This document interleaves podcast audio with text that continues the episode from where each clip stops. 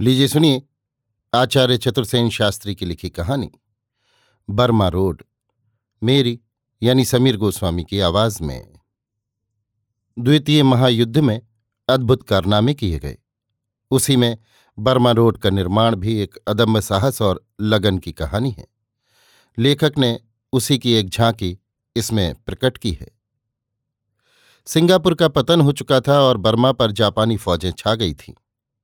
अंग्रेज़ हिंदुस्तानी सेना को जापानियों के मुँह में डाल बर्मा से भाग खड़े हुए थे। जापानियों ने हिंदुस्तानी सिपाहियों को कैद न कर कूटनीति का परिचय दिया था। उन्होंने उनकी प्रथम आज़ाद सेना जनरल मोहन सिंह की कमान में खड़ी कर दी थी। उसकी ये योजना थी कि अब भारत के मुख पर जो विकट युद्ध होने वाला है, उसमें इन हिंदुस्तानियों को देशभक्ति का जुनून चढ़ाकर झोंक दिया जाए। और पीछे से मारकर भारत पर जापान का सूर्यमुखी झंडा फहरा दिया जाए। इम्फाल के विकट वन, दुर्गम घाटियाँ और दुर्दम नद युद्धस्थलियाँ बने हुए थे। इसी स्थान पर यूरोप और एशिया के भाग्यों के फैसले होने वाले थे।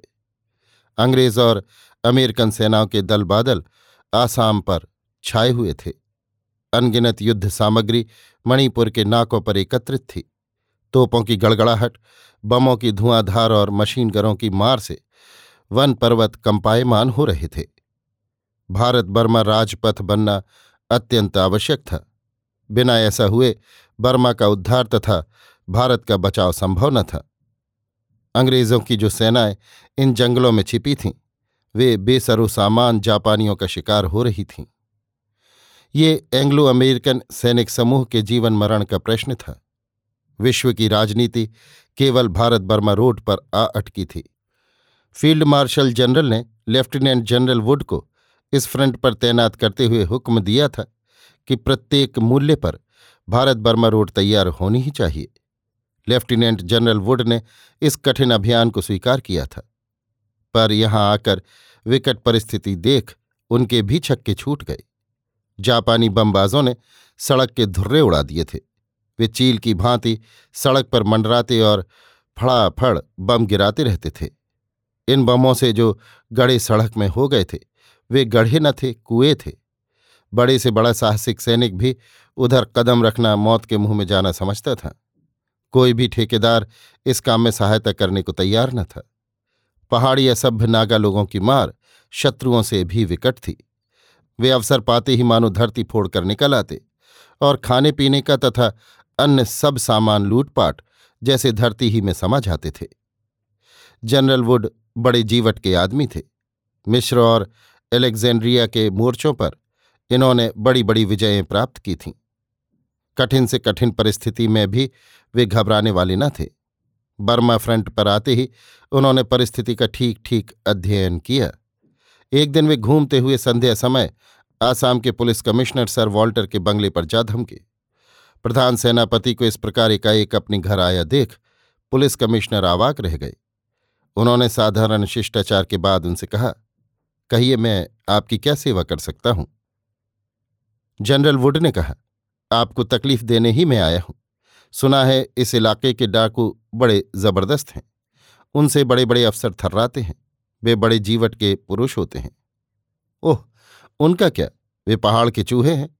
न जाने कहाँ से धरती फोड़ कर निकल आते हैं और फिर एकाएक वहीं समा जाते हैं। जितनी पुलिस सेना उन्हें पकड़ने भेजी गई, लौटकर नहीं आई। क्या आप बता सकते हैं कि इन डाकुओं का सरगना कौन है? क्यों नहीं? उसका नाम जंग बहादुर है।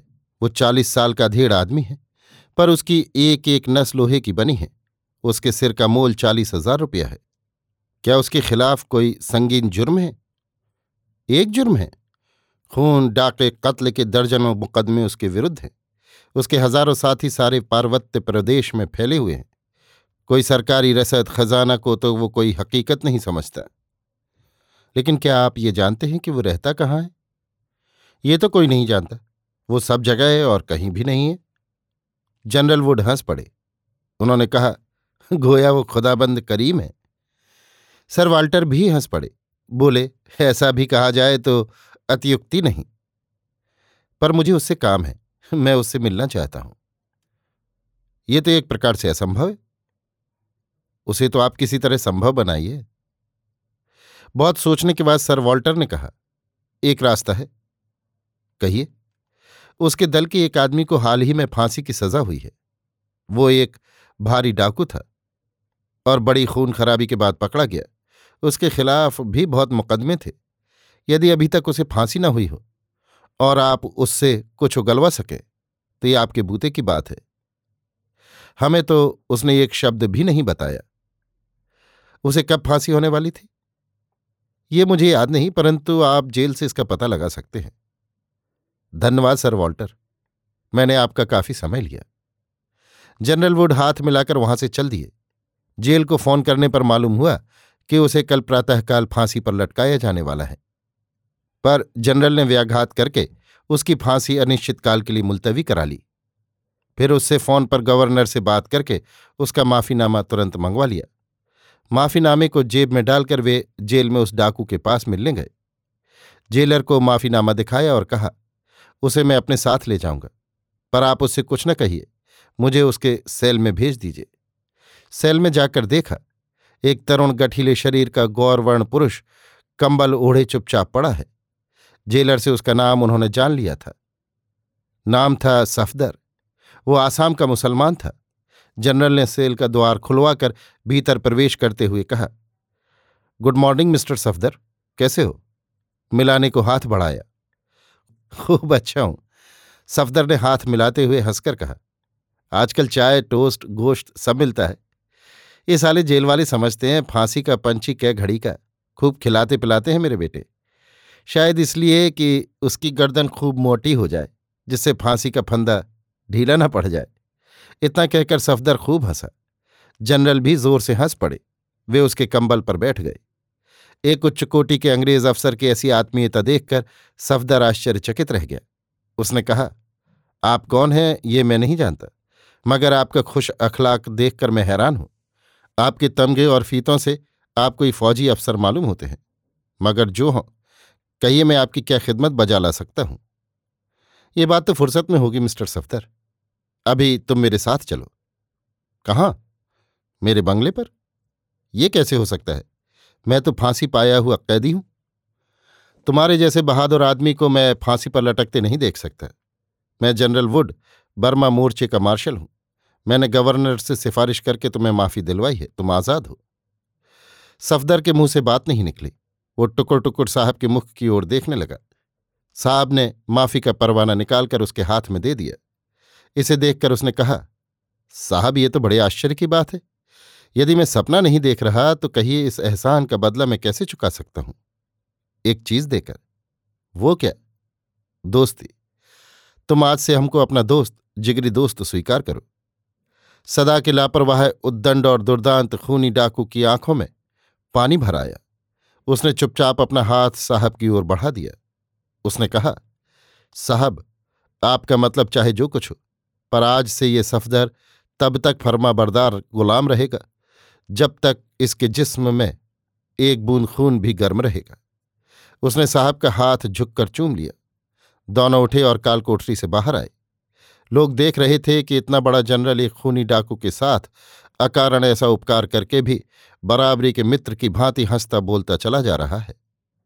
ये अंग्रेज़ चरित्र का एक नमूना था, जिसे समझने की सामर्थ्य किसी हिंदुस्तानी में नहीं है। बंगले पर आकर जनरल ने सफदर को स्नान, शौर करा, पोशाक पहनाई।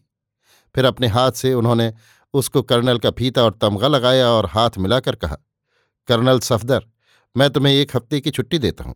तुम घर के लोगों से मिलकर ठीक वक्त पर अपनी ड्यूटी पर हाजिर हो। तुम एक बहादुर आदमी हो।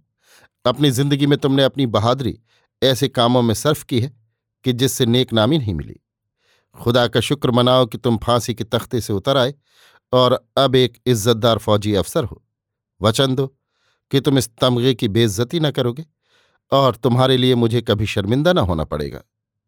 सफदर ने फौजी सलाम किया और कहा, सर, जिस दिन सफदर अपने फ़र्ज़ से गिरेगा, उसी दिन उसकी मौत हो जाएगी। लेकिन आप क्या मुझसे इन छुट्टियों में कोई खिदमत नहीं लेना चाहते? नहीं, कर्नल। मैं चाहता हूँ कि तुम ये दिन अपने बाल बच्चों में खुशी से बिताओ। वे इस वक्त परेशान होंगे। फिर भी तुम एक काम कर सकते हो। हुक्म दीजिए। मैं तुम्हारे पुराने सरदार, जंग बहादुर से एक बार मिलना चाहता हूँ। क्या तुम उसे मेरे पास ला सकते हो?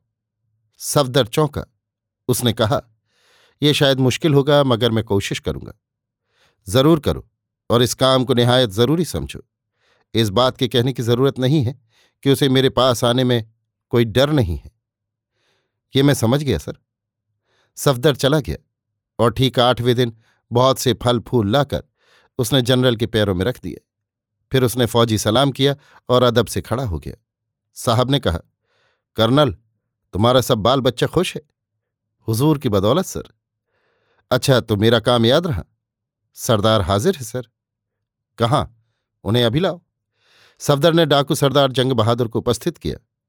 ठिगना कद छोटी छोटी तेज आँखें, मोटी गर्दन, खिचड़ी बाल, कठोर रेखाओं से भरपूर चेहरा, सशंकित दृष्टि, सावधान चाल। चुपचाप जंग बहादुर साहब के सामने आ खड़ा हुआ। साहब ने खड़े होकर हाथ मिलाया और कुर्सी की ओर बैठने का संकेत किया। आपने सफदर की जान बख्श दी है साहब। कहिए मैं आपकी क्या खिदमत बजा लाऊं? मगर मैंने तो आपको एक खुशखबरी देने बुलाया है, सरदार। साहब, आपने मेरे सफदर को फांसी के तख्ते से उतार कर मेरी गोद में डाल दिया। ये मेरा बहादुर बेटा है। इतना ही नहीं, उसे एक इज्जतदार बना दिया। ये खुशखबरी क्या कम है? उस बात को छोड़िए, सरदार। गवर्नमेंट ने आपके खिलाफ जितने मुकदमात थे, सब उठा लिए हैं। आपको राजा बहादुर का खिताब दिया है और आपको ये सब पहाड़ी इलाका जागीर में बख्श दिया है। आपकी ये सनद है, राजा बहादुर। डाकू सरदार पागल की भांति जनरल का मुँह ताकने लगा। उसने कहा, आप कौन हैं साहब? और ये इतने बड़े बड़े एहसान बिना जाने बूझे किस लिए कर रहे हैं? मैं एक सिपाही हूँ, राजा बहादुर, और बहादुरी का कद्रदान हूँ। जिस देश के बहादुरों को अपने खून की गर्मी दिखाने के मौके नहीं मिलते, वे इसी तरह डाकू बनकर जंगलों में मुँह छिपाते फिरते हैं या फांसी पाते हैं। मगर मैं एक ऐसा उदाहरण पेश करना चाहता हूँ कि आपके और सफदर जैसे ज़बरदस्त जीवट के बहादुरों को बाइज्जत अपनी बहादुरी काम में लाते और दुनिया की नज़रों में नेक नाम होते देखूँ। तो साहब, राजा बहादुर तो हमने देखे हैं। वे बड़े पोच, दब्बू और मुर्दार होते हैं। उनका तो हमारी फटकार से ही दम निकल जाता है। गोली खर्च करने की तो ज़रूरत ही नहीं पड़ती।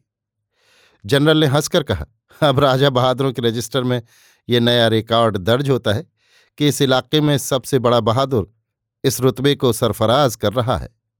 सरदार ने कहा, साहब, आप जानते हैं कि हम लोगों की आदतें गंदी हो गई हैं। आमतौर पर हम जंगली असभ और दया मायाहीन जानवर हैं। हमारे संगी साथी सब ऐसे ही हैं। ना तो हमसे घर बैठकर चुपचाप हराम की कमाई खाई जा सकती है, ना हाथ ही ऐसे हैं कि हल फावड़ा चलाए। तब आप चाहें तो सरकार आपको ऐसा काम दे सकती है कि जिसमें आपके सब आदमी लगे रह सकते हैं और आप लाखों करोड़ों रुपए कमा सकते हैं। मगर वो बहुत कड़ी मेहनत और हिम्मत का काम है। यदि ऐसा है तो मैं उसे ज़रूर करूँगा। तब ये कागजात है। इन पर दस्तखत कीजिए। ये कैसे कागजात हैं? आप जानते हैं, सरकार भारत बर्मा रोड बना रही है। जापानियों से बर्मा को और वहाँ घिरे हुए लाखों आदमियों के जानमाल को बचाने का सवाल है। पर यह काम मामूली ठेकेदारों के बूते का नहीं है। सरकार आपको उस सड़क के बनाने का ठेका देती है। अब यह देखना है कि आप कितने रुपयों का ढेर कमा सकते हैं। ये आप देख लेना, आप कब तक ये सड़क तैयार चाहते हैं? ज़्यादा से ज़्यादा छह माह में? अजी, चार माह में सड़क तैयार हो जाएगी। इसे बनाने में जो सबसे बड़ी रुकावट थी, वो तो आज आपके सामने है, सरदार ने हंसकर कहा। कागजात पर दस्तखत हो गए और वो दुर्दांत खूनी इश्तहारी डाकू, ठेकेदार और राजा बहादुर होकर प्रतिदिन जनरल के बंगले से निकलता। चार माह बाद युद्ध सामग्री, रसद और सैनिकों से भरी हज़ारों लारियाँ, सैकड़ों टैंक और दस्ते के दस्ते सफ बांधे रात दिन बर्मा की ओर अग्रसर हो रहे थे। लेफ्टिनेंट जनरल वुड ने सरकार की सबसे बड़ी कठिनाई हल कर दी थी और भारत सरकार ने इसके लिए जनरल वुड को धन्यवाद का पत्र लिखकर आभार माना था। अभी आप सुन रहे थे आचार्य चतुर्सेन शास्त्री की लिखी कहानी, बर्मा रोड, मेरी यानी समीर गोस्वामी की आवाज़ में।